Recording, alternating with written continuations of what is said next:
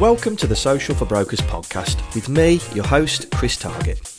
This podcast is for mortgage brokers and estate agents who are looking to grow their online presence through social media. I'll share tips, best practices, and useful tools that will help you save time and ultimately expand your business. Welcome to the Social for Brokers podcast. Today I have one of the estate agents uh, on board. I have Katie and Jack from Wentworth and Rose joining me. Uh, Wentworth and Rose are based in Harborne in Birmingham. It was started in 2012. Katie joined in 2014 and Jack joined later in 2017. So they cover the South Birmingham area, offering lettings and sales, and they pride themselves on being the number one local independent estate agent in the area. Their success is down to keeping it simple and delivering what they set out to achieve. So Wentworth and Rose are very different to every other estate agent in that local area. They offer quite a fresh, vibrant, and dynamic approach that isn't matched by any other estate agent that I've seen anyway in that local area. Coupled with their driven values, this is why they've succeeded in the estate agency business, which is great to see. So I'm looking forward to really getting into what it was like setting up the business, but also the transition from where they were before into this company. So welcome both to the podcast. Thanks for coming on. Hi, Chris. Morning, Chris. How are you both doing? All right, busy morning so far? Yes, selling lots of houses already. that quick plug, quick plug for Wentworth and Rose, selling as many as we can. um, so the the podcast, I just wanted to get into kind of how the business started, where it's going to, what what you're using at the moment to really enhance the business. But I want to take a few steps back and and get an idea of what you did before you were estate agents. And we'll go ladies first with Katie. What did you do before you was an estate agent then? I worked for a local black cab company. Oh, did on you? the phones. I wasn't a black cab driver, but I was um, on the telephones taking people's taxi orders. You take the drum sure at like 1 a.m. Uh, sometimes, yeah, yeah. I can imagine you dealing with them. um, it was good fun, trying to make sure everybody got home okay. Um, but yeah, that was my first job when I was like 18. Yeah. Was it Harborne, was it? Yeah, yeah, TOA taxis who are based in Harborne. Oh, yeah, the, pro- the proper black cab company then. Oh, only the best for me, Chris. Yeah, you, you, you might get that vibe on this podcast. and then what about yourself, Jack? What did you do before you was an estate agent? Well, I'm not sure I can remember before that, Chris. Um, I mean, I guess really before a estate agency, it was lettings. Um, Yeah. So, you know, I, I, when I came out of uni, I worked for, briefly for a mortgage acquisition company, Hmm. um, and then and then started with working with a letting agency in the city centre.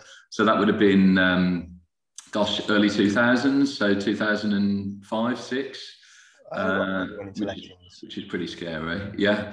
Um, so so yeah, for me it was it was lettings, and then um, sort of coming into a state agency more as uh, as our business got bought out by a big corporate. Um, you know, back in gosh, would that have been? 2011, 12, I think it was.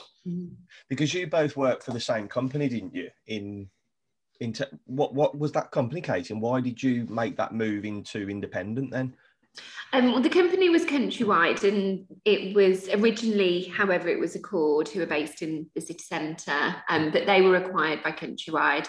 Um, you know, and great, both great companies to work for. Um, but I think from my perspective, you know, I, I'd kind of always wanted to do something on my own, and my mum and dad wanted to really help set something up you know with me Yeah. um so luckily for me they did a lot of the background work in in setting something up in Harborne and we just knew that we really wanted to take more of an independent approach and really kind of strip it back just to giving really good service but maybe taking away some of the you know the corporate elements of you know how to run a business and keeping everything quite streamlined and kind of building that in so that we've got the best of both worlds really Mm. must have been quite a big difference making a step from corporate. And I think a lot more people are doing it now since the pandemic. They've realised that do you really need that huge corporate backing to be a successful estate agent?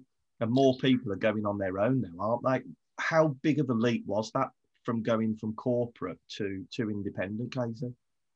Um, well, you you say goodbye to all the comfort of you know having company car, Yeah. you know knowing what you're earning as a minimum. So it something that's already so successful into something that you've literally got to build from scratch. Um, but I certainly was up for the challenge, and I knew that I'd been, you know, quite pivotal in building up some of the the businesses that I'd worked with um, as part of the countrywide group. Um, so I knew that I was up for the challenge. But yeah, it's quite scary going from a, you know, a secure job um, in, into kind of, you know, not having any security at all. Yeah. And what was it like? Was it similar for you, Jack? Was it? Because you, um, yeah, I mean, I think later, haven't you? we had we had such a good grounding at Accord. I mean, it was a it was a fantastic business. Um, we were market leaders at the time. You know, we'd got we'd built a portfolio of over a thousand units in the city. This was in the early two thousands when the market was really hot. Um, and similarly in Leamington, it was it was a really it was a forward thinking business in some in some respects. It was probably a little bit ahead of its time because we were doing we were doing online listings back then, weren't we? You know, so I think it's quite interesting the way some of these ideas come around, and you know, it's a, it's a question of actually the market being ready for some of these ideas sometimes. Um, but Accord was brilliant. Um, we both really loved that business. Um, you know, it was acquired by Countrywide for the right reasons. I think for me personally, yeah, I mean, it, it created some fantastic opportunities, but you can't shake the feeling that you are pretty straitjacketed in that role, regardless of uh, what you do in the business and where what you go on to do. And you know, I was really fortunate to do some some fairly big roles during my time there. Mm-hmm. Um, but um, you know, regardless of your responsibility, you're still you're still answerable to uh, to various different rooms of management. And I think for me, what I'd sort of forgotten about coming back into an independent um, sort of work ethic was, you know, you just you, you can be so much more dynamic in your approach.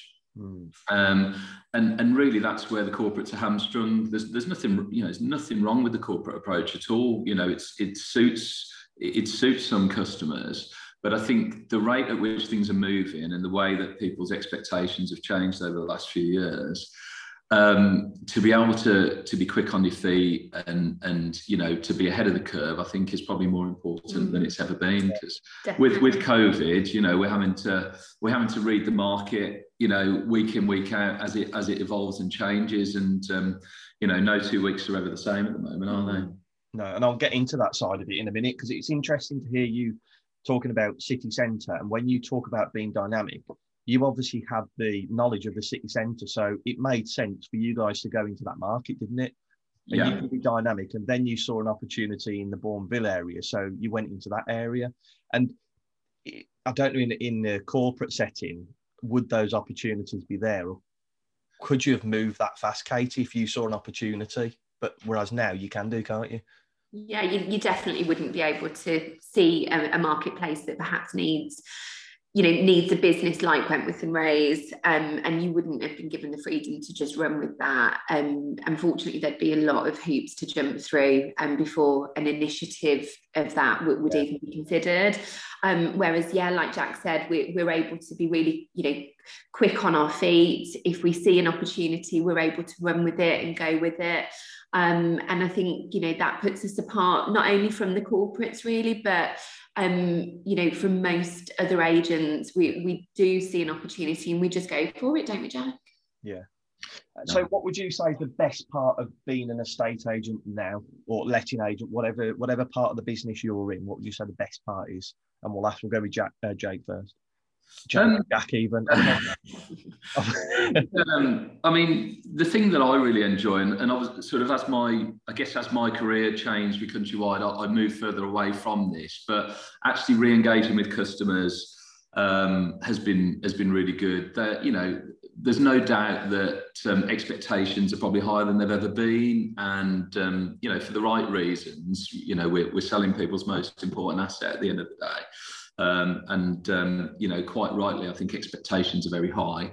Um, so you know, meeting, engaging with those people, understanding what it is that they want, um, and actually being able to deliver that, and not necessarily having a service where the customer has to fit into a certain square.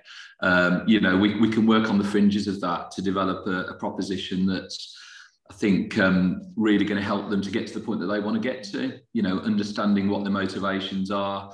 Um, you know, I think that's for me. That's been kind of the, the, the thrill of the chase, really, and getting back involved in that side of things and um, helping to grow the business that way. Um, and we're really fortunate that so much of our business, well, I'd say you know, ninety percent of our business is recommendation and word of mouth. Um, so I'm sure we'll talk about some of the other other channels that we're using as we go through the podcast. But um, you know, the biggest provider of, of our of our new business is is, mm. is people recommending people, and that's so powerful. Mm. Um, so, uh, but but you know, to get to get customers in that kind of mindset where they they think you're the you know the, the best thing since sliced bread isn't isn't always a straightforward thing. You know, uh, and I think that's that's what I love about your businesses. Both of you are directors of the company, but you still both go out and list, don't you? You go out and value properties, and, and that's I think that's so important. Do you enjoy that side of it, do you, Katie? Oh, I love it. Yeah, yeah it's my favourite part of the job. Um, I was you know, I went out yesterday um, and valued um, a beautiful apartment just at the top of the um, high street. And it was so funny because um, little did I know going into that appointment that um, one of the vendors knew my parents from four, oh, well, from over 50 years ago. Um, so it was so lovely to be able to sit and talk to somebody that didn't invite us out on that basis. They didn't kind of know that there was a connection. Um, but when we kind of got down to talking about the history of the business and who my parents are.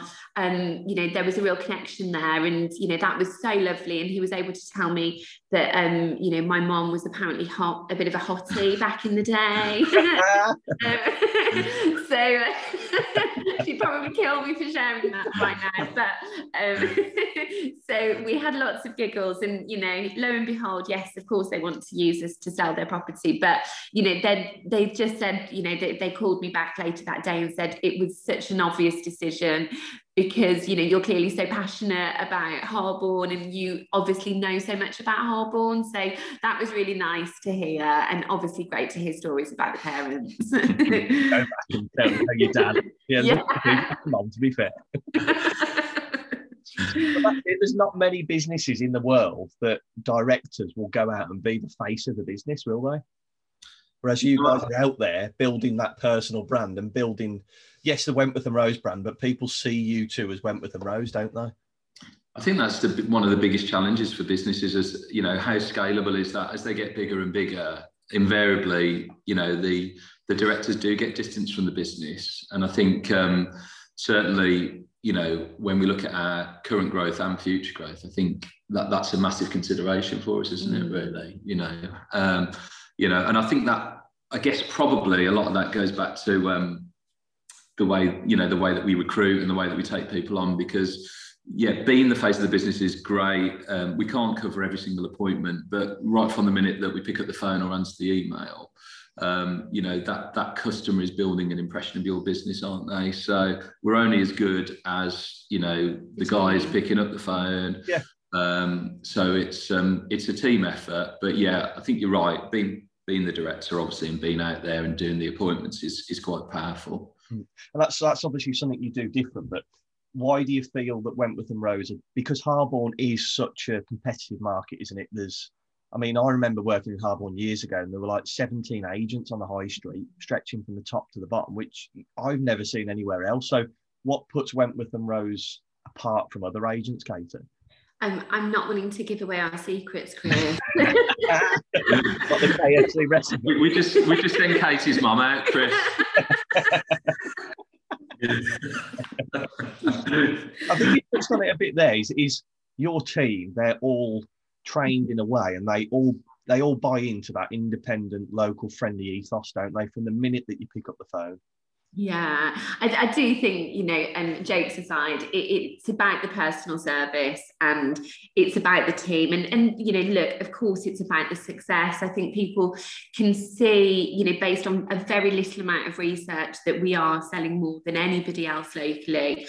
Um, we, you know, and we're getting amazing prices for people as well. And, you know, and I think that kind of speaks volumes. Um, so it's just kind of making sure that we're doing everything for every client. Um, and, you know, touch wood, that seems to be really working for us. Yeah. And in terms of your marketing, you have a, adapted to the changes since the pandemic, kind of mm-hmm. video tours. And I mean, the, the house prices that you deal with, I suppose people do expect the highest level of marketing, don't they? Completely. And I think it's needed. Um, I think, you know, the photos, the video, they're all likely to be the first thing that your buyer is going to see of your property. Um, so it's got to impress. Um, and there are still people, you know, there are still rightfully people that are reluctant to come into physical viewings. Yep. Um, so the video tours really enabled them to see, you know, in, in, an accurate way what the property is, the flow of the property, um, and I think that really kind of helps pe- people in people's interest until they can physically view. And of course, you've got all the PPE in place. So after this podcast, if you check out um, Wentworth and Rose's socials, there's a photo of Kate in a full boiler suit, mask, visor. but it's it's having, and we'll get onto social media in a bit. It's that's a very personal thing. You're showing your face, albeit just your eyes, because your mask was covered and everything. But it's showing your face and building your name in the local area, isn't it? Yeah, completely. What's important. So what Just did laughing at me. so when you when you joined in 2014, what were the kind of the first things that you did to start really growing the business to what it is today? Um, there was a lot of um, marketing that we did, a lot of you know going out and trying to network. Um, oh, yeah. You know, living in Harborne at that time made it really easy as well to you know, I, I, was I didn't have children at that point, so going down to the pub and you know talking to people, um, you know, was quite easy. Likewise, when you're going out to dinner, um, I think all of those things really kind of played a part to to enable people to know, you know, again, who's the face of the business, really. Yeah. Um, you know, mom and dad had, done had done such an amazing job, but I think me coming in just kind of gave it a little bit of a spur um, to kind of take it to the next level yeah, push it and, and, become that face of the business. Yeah. And then so you then joined in 2017, Jack. How did how did you then take it to the next level? Because you had the Bournville business then, didn't you? That's when that really started to kick off, didn't it? Yeah, yeah. I think there was some. I think there was some sort of quick wins in terms of uh, how we use technology at that point in time. So there was some sort of system changes, weren't there, that we we put in place, um, which really were designed to sort of free up a bit of time and enable people to focus on the important task of dealing with customers really. So again you know it's probably something that we'd we'd sort of always done back in the day with Accord. It was very much process driven mm-hmm. um, so that so that we could you know focus on the the customer and getting you know getting to where they wanted to get to really. So yeah we looked at bournville we did city centre quite rapidly at the same sort of time. Um, you know those things don't happen overnight and you don't you don't build market share um, you know and, and suddenly find that you've got loads and loads of instructions. I think what's amazed me has been sort of some of the historic relationships that have come back into play. Uh, people that perhaps i hadn't engaged with for years who um, I'd started doing business with again. And then I guess now having been with the business for four years since leaving Countrywide, um, people coming back to me who, you know, I either sold to a few years ago or might have been out doing viewings with me, um, you know, who've remembered us and, and thought about us when it's come to, you know, buying, selling and, and letting the houses out, you know. So, um, yeah, Bournville was a great opportunity. Um, and I think that's, that's created um, sort of a lot more in that area and kind of giving our business some sort of broader wings, hasn't it? Really, um, yeah, it gets your name more widely known, doesn't it? That you're not just yeah. focusing on your Harborne area, you, you're now in the city centre and, and Bournville. And that's quite an interesting one, city centre, especially with everything that's happened in the last 12 months where do you see the city centre going now? Are you finding more people are moving out of the city centre because they're remote working, or is there yeah. all for it that because rents or prices are maybe cheaper? How's it looking at the minute? Um, it's it's definitely. I mean, I would say it's probably one of Birmingham Birmingham's biggest challenges at the moment from a housing perspective. Um, you know, there's some there's definitely migration trends that have emerged. So people moving out of the city because you know naturally the reason people live in the city centre is to be near work, um, to yeah. go out on the night, uh, to have access to bars and restaurants. And obviously, we know that that hasn't really been going on, and also green space. Um, you know, I think I think we're fortunate in Birmingham that we have actually got you know some some nice areas that people can go and visit in the city centre, but.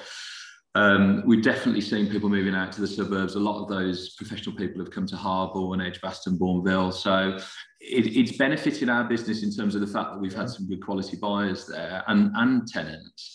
Um, but I do think city centre has seen a drop in rents, um, and certainly from a saleability perspective, um, the investment market has definitely slowed down a bit.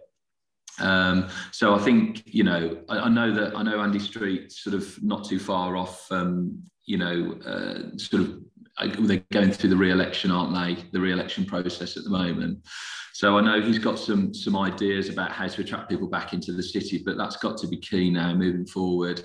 Um, I know he's looking at sort of leisure facilities and things of that sort of nature, um, just to try and entice people back. Because other, otherwise, you know, we've got a double whammy of all these brand new apartments coming hitting the market at the same time as people leaving the city centre. Yeah, um, um, and when it's buzzing, I mean, the city is amazing, you know, and obviously, you know, the last 12 months, it, it won't have been, you know, at its full capacity at all. But, you know, when things are open, it is an amazing city centre. You know, we've got such good shops, such good restaurants. So, yeah, we just want everything to kind of be back to normal so that people can fall back in love with the city centre again. I think, so, yeah, just just to add to that point, you know, what what's really I think started to emerge in the last probably four or five years is is the the sort of creative element that we've got in the city. So, you know, I know we talked a lot about independent estate agency, but there are you know there's a lot of independent businesses that are cropping up who again can be more dynamic than these big corporates. Um, and you know are, sort of looking for opportunities to create things that will attract people into the city. You know digbeth continues to go from strength to strength. Mm. we know there's a lot of residential building going on around there. Um, similarly similarly the gun quarter um, you know top of the yeah. jewelry quarter. There's there's plenty of redevelopment happening around there. So uh, you know, I, I think we're all pretty hopeful that it will come back quickly, but I suspect it will probably be a lot of these independent businesses that will be you know, really attracting people back into living in the city centre. Mm-hmm. Um, you know, which... if some of these corporate companies, huge corporate companies that do give up these offices or these like retail spaces, that the government helps these smaller businesses to be able to go in there and hire staff and you know what I mean, your yeah. arts and bread shops and your, your coffee shops and really attract, as you said, attract those type of people that want to shop at those places back into the city centre. And, and leisure's another big one as well, isn't it? If they can really crack that, it could have another an extra boom in the city centre, hopefully. Yeah. Yeah, yeah, definitely. So, how do you find? Obviously, you cover round by the Queen Elizabeth Hospital, you cover by the university, city centre, all around there. How's investment? How have investment properties been affected as a whole? Have you seen more investors in the market now wanting to put their money into something secure like property? Um, we're probably dealing more so with buyers that want to move in to properties. Okay. I, I, still feel that maybe investors are a little bit nervous about what the market's doing. And obviously, investors haven't had any um, benefit with the stamp duty um, holiday yeah. and the extension of that. So, you know, if you're buying, a, you know, a, a, an investment property, you're still going to be paying the three percent. So, um, I'd probably say the market is certainly more buoyant with buyers that are looking to move into properties than investors. Yeah, I, I, think the, the lower, you know, the lower end sort of investment market where you'd have a landlord who might have two or three properties, I think that's probably where it where it has slowed down. Um, but we're probably seeing more of the bigger sort of institutional investors. Mm-hmm. Uh, we're seeing, I think, a lot of money coming in from London who are looking to acquire HMOs, drive high yields. Um, you know, so properties that have got existing HMO licenses uh, are doing very well. Um, but also, you know, there's a lot of land acquisition going on as well. Mm. Um, yeah. there's, there's still, interestingly, a lot of commercial acquisition going on. So, you know, speaking to a guy um, I know who's sort of very active in the commercial market, um, you know, they're they're actually running out of stock at the moment. Interestingly, so you'd kind of assume that a lot of that space has been shedded, but I think for everybody that's moving out of spaces, there's again probably you know, different sorts of businesses moving in, uh, looking for opportunities, uh, which is all which is all very exciting, really. I think com- commercial space perfectly leads me on to what I want to talk about next, and, and that's your office because a lot of estate agents want to have kind of the little office on the high street, and it's just a very square fronted shop front, and it's a window with window cards. Whereas you're in this beautiful building, aren't you, on Albany Road, just off the high street, and it's if you ever get chance, what I'll try and do is is put a link in the podcast notes to this. But to see the office, it just stands out on its own, doesn't it? Do you get a lot of comments from people on that? Because it is about the image, especially in that area for me in Harborne. I want to see an estate agent with with a presence on a road. Well, thanks for such lovely um, it's beautiful. about the office, Chris. Um, yeah, I mean, the office, the building is so impressive. It's probably one of the most beautiful buildings in Harborne, and we are very, very pleased to um, to you know to, to occupy um, the offices here. Um, and yes, we, we do get lots of lovely comments um, because you know from an external point of view, it looks amazing, but also the interiors are really beautiful, and we've tried to make it really homely. We've got sofas and you know, we've got like a really beautiful big doll's house for children to play with when they come in. Um, so yes, it certainly doesn't look like your typical um, office, I would say, not necessarily a estate agent, but um, it's yeah, it's the creme de la creme. I think, I think the um, the thing that we've, I mean, most estate agents, sort of historically, Chris, I think have started with really they've used the office as kind of a, a place to stick stick all their staff and Yeah. have doing deals on the phone. And you know, the interesting thing for me has always been, well, you know, from a customer's perspective, there's nothing more um, uh, sort of, I think, not concerning, but sort of, what's the word I'm looking for? Uninviting than walking into an office, seeing a bunch of people um, on Walk phones. on Wall Street kind of style. Well, yeah, probably Yeah. having conversations that you shouldn't be listening to. Yeah. Um, and it's quite an int- intimidating environment. That's the word I was looking for, intimidating. Um, so, you know, we, we shield our customers from that. Of course, we, you know, we've got we've got those kind of conversations happening, but actually we wanted somewhere that was more of an experience for people to come in, have a coffee, have a chat, um, discuss what it is that they want to talk about. And, um, you know, again, it kind of ties in with the sort of the lifestyle element of what we do, really. So, so yeah, I- again, I think times have changed in that respect. I, I think that old school office environment is not, you know, why would you want to go to an estate agent? It's not a destination for people, um, and and I think that trend will only continue, really. the thing is, people are grasping that now, but anyone that's listening, you, you can't forget that this was set up in like 2012. So that was nearly 10 years ago. You've got to think you were ahead of the curve, thinking more about the consumer rather than the actual business itself and the Mhm. setup of that. And that leads me perfectly onto the branding side of things, where your colours. So it's it's it's a like quite a vibrant green, isn't it, with the grey, but it's also classy as well. And there's no other estate agent that would have done that in the local area. So your boards definitely stand out, don't they? When you're on when it's on the high street against other boards. Was that intentional? Well, I, I think it definitely was intentional. I think the um, you know the branding. It's amazing how powerful that is, really. And it's um, I mean, we did a we did a board redesign last year. Mhm. We spent so we spent such a long time on it, um, and um, we were really pleased with the outcome. But actually, if you look at the if you look at the after versus the before, there's not actually a massive difference between the two. There's that that's there's that sort of continuity of branding. Um, there's name, you know, the name resonates with local people because they are their local roads. I think you know, I can't take credit for that. It it, it sort of uh, goes back to the founders of the business. Um, but I, but I think um, you know that that really that really resonates with local people, and I think it's amazing um, how powerful that can be because you, you do look at a brand and you, you automatically associate it with a certain type of service or a certain type of property. Yeah. You know, being very honest, I guess probably one of our challenges really is that we, we don't necessarily position ourselves at the upper end of the market. We do do a lot of higher end stock, um, but equally, you know, we're very happy to represent properties that are sub two hundred thousand, um, and and I think um, you know that's probably something to be aware of when it comes when it comes to branding. You know, and you're covering the whole of the market. yeah, you've got to appeal to everybody. Yeah. haven't you? Exactly. And then, so you've obviously been very successful in the local area. People know your name, your colours, your brand, your faces. what we're working together on now is taking that onto social media, aren't we? And that's where we're introducing more and more of the team online because your team is really important to you and the people that work in the business, isn't it? And now it's taking those people and trying to get their faces well known. And it does take quite a few photos to get the right one, doesn't it? well, and filters, let's be honest you know, I love a filter. but how important is it to be engaging with that local community?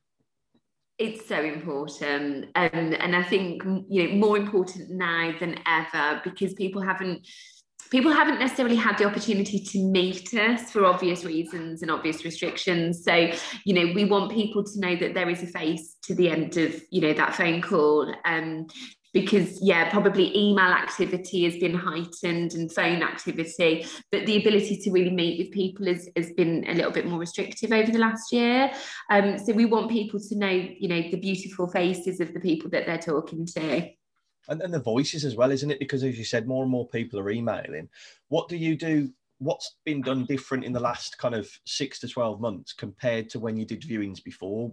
What have you had to change or offer in terms of valuations or viewings? Um, well, the PPE element is is really important. So you know we we are coming to appointments with mask and gloves um, we're also ensuring that anybody that is viewing, um, you know, we really only want more, we don't want more than two people from any household um, accompanying the viewing. Um, and, and these aren't really our restrictions, these are the, are the, restrictions that have been set to us by the government guidelines, um, you know, which I'm sure may well change over the course of, you know, the, the next few, few weeks or months. But, you know, it hasn't stopped us doing the job, luckily. And we, we were one of the first industries that were given the green light to kind of get back to it, um, albeit with some restrictions um, to follow. But you know, people are really sensible. Nobody wants to expose themselves to risk unnecessarily. Um, and you know, we've had some really good feedback about the professionalism um, of how we've been conducting viewings. Um, you know, and just kind of making sure we're not um, letting anybody kind of get into a risky situation because you're really big on protecting your vendors and landlords as as your customers, aren't you? So talking about uh, obviously the PP from a physical perspective, but protecting them to make sure that buyers have finances in place, yeah. or the tenants have had the respective checks done. And it these extra, I mean, you've done this all along, but obviously there are more checks now because you don't want to be letting anyone walking around houses. But it hasn't affected the business at all, has it? It's probably made it, like you were saying, you're busier than ever, aren't you? Yeah and it, we are and, and we're using our time a lot more smarter because we are working with those buyers and those tenants that are actually really ready to go yeah. um, and are kind of you know have committed themselves to the move um, so yeah, it, it's given us freer time to work on those people. Um, and you know, we, we we want to help everybody and we obviously want to take people through their journey. Um, but we're just kind of doing it really with the ones that are kind of ready to to go. Ready to go, yeah, not almost window shopping, I suppose. Have a free spare Saturday afternoon and just want to have a nose around a house. Which yeah. any good estate agent will be able to whittle out those people anyway, wouldn't they?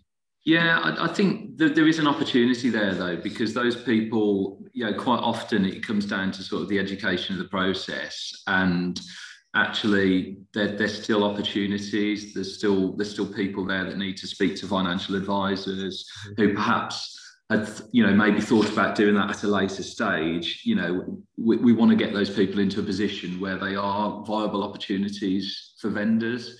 Um, and actually i think a lot of that probably is is more education than sort of um, you know them trying to you know um, slip beneath the crack. Of course, there'll always be the odd the odd ones who've got nothing better to do on a, Saturday afternoon. But actually, I think gen, genuinely, a lot of those people probably just need guidance to get them into a position where you know they can be considered to to, to buy the property that they they really want to buy. Yeah. You know. And you've done more video tours of properties now, haven't you? what do you think will happen when everything goes back to normal? Will people still watch the video tours, or do you think they'll all just be straight back into physical tours? I, have got a, I've got a mixed view on this. I mean, I, I, think I think there'll always be a place for them, and I think there'll always be people that will really benefit from the video tours. And we've seen people relocating from other parts of the country who've made decisions on buying, you know, five hundred thousand pound plus properties um, based on the video tours that they've seen. So, so you can't deny how powerful they can be for certain people. Um, I'd say the vast majority of people um, still want to go and see and feel the property um, and, and, actually experience it in the flesh. Yeah. You know, so I, I, really think it's horses for courses. I, I, I, also think there's an element of you can almost give too much information to people and they can discount properties that would have been perfect for them had they come and seen it. Um, but um, yeah, it's a fine line, really. We, we want to give we want to give them as as much of an opportunity to help them make that decision and develop their shortlist, but also we want them to still be really excited when they walk through that front door and discover things that perhaps they hadn't been able to find on the video tour. Um, so you get it, don't you? People walk into the hallway, and as I've had it before, you walk into the hallway and it's kind of, oh yeah, this is the one. I can just feel it. Sometimes yeah. you get that, don't you? And you can't grasp that with a video tour. I don't think personally.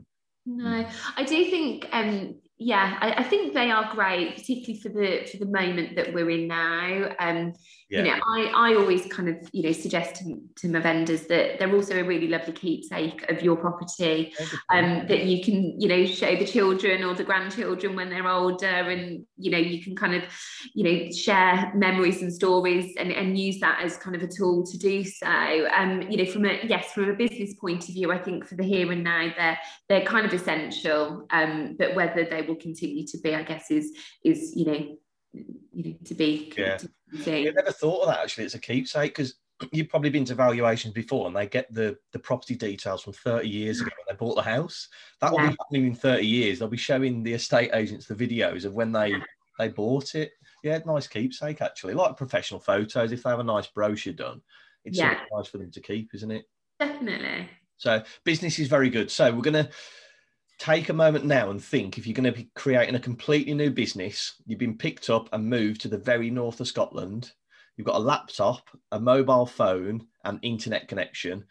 What are the first few things that you do to start generating new leads from a, for an estate agent business?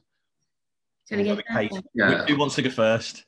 Uh, well, for me, it's it's probably it's quite simple, really. I mean, I think I think the, the biggest thing in that kind of situation would be developing your network because you know, assuming that you're going to be developing your network from scratch, um, I, th- I, think it's a case of getting out there and speaking to people. Um, you know, probably I would say that the pub. I'm sure there'd be some great local yeah. pubs uh, up in Scotland. So uh, I'd, I'd be hunting out hunting out the pubs and, uh, and maybe do some business at the end of it. Is that? I might, yeah, yeah, do a little business. But I, th- I think just just sort of you know getting to meet people. It, you know, I think we've we've sort of known from our own experience that it just it takes a while to build those relationships and, and you can't expect things to happen overnight. But actually going and seeing people face to face assuming that you're in a place where covid restrictions had been uh, been lifted, um, then uh, then that's that's what I would start with, and then and then I'd probably focus more on you know start focusing on the uh, the whole sort of online element and building building the brand to support um, to support what it is that I'm I'm going out there and speaking to people about. And would you be the same, Katie? Definitely, I'd probably do it in a different in a different way, but you know, I would probably be joining the Yummy Mummy classes um, because I think that's a really great opportunity. When when you've got children, you know, you get to talk to other parents, and you know, most of these people have bought and sold properties, or you know, may want advice on you know on their next purchase. Um, so uh, yeah, I, and you know, it's always nice to um to do something with the children, but you know, sharing with other other mummies, I think is is always a good one as well. You know what? In 17 episodes, nobody's mentioned like a mom's group. That's the oh, first. Oh, really? Yeah, that's the first one. Obviously, people have talked about going out there and physically getting to know people, but yeah, yeah the mom's class. I suppose you you sat there for one, two. Obviously, I've never been to one of these classes, but you sat there for like one, two, three hours while your kids play. Yeah. What yeah. you know what I mean? What do you fill your conversation with? Well, perfect. You can be. They've got to know somebody that's selling or buying a property, don't they? And that's where your leads come. Do from. I need to watch out for you at the next mummy class I'm going to? yeah, one with a wig and lipstick on. it's a Saturday anyway. Um, so it's all about for you. It's that it's that personal connection, isn't it? It's it's going out and meeting people and getting your exactly what you've done with Wentworth and Rose, isn't it? Getting your name and your face out there.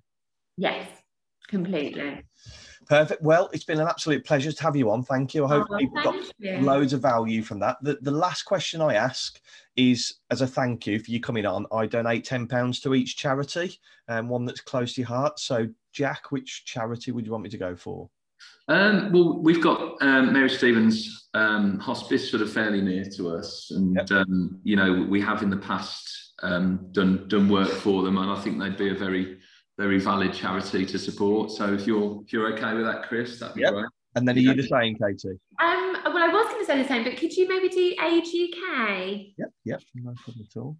Age UK. It's £10 to Age UK and £10 to Mary Stevens Hospice. Yeah, St Mary's Hospital.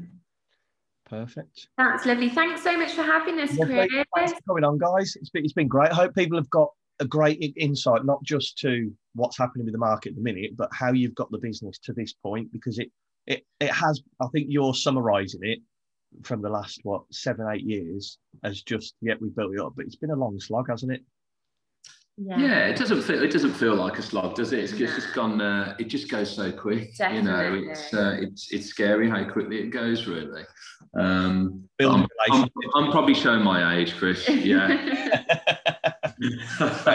well, thanks for, thanks for coming on, guys. I'll speak to Thank you you, soon. Chris. Yeah. Yeah. Thank you. Take Bye. So, thank you very much for listening. If you feel this podcast brought you any value at all, I'd be extremely grateful if you could leave me a review on the podcast, little five stars, and subscribe to keep you up to date with all future episodes. We can also connect on social, so you can get me on Instagram, Facebook, and LinkedIn, all with the handle Social for Brokers. Look forward to hearing from you and connecting with you all.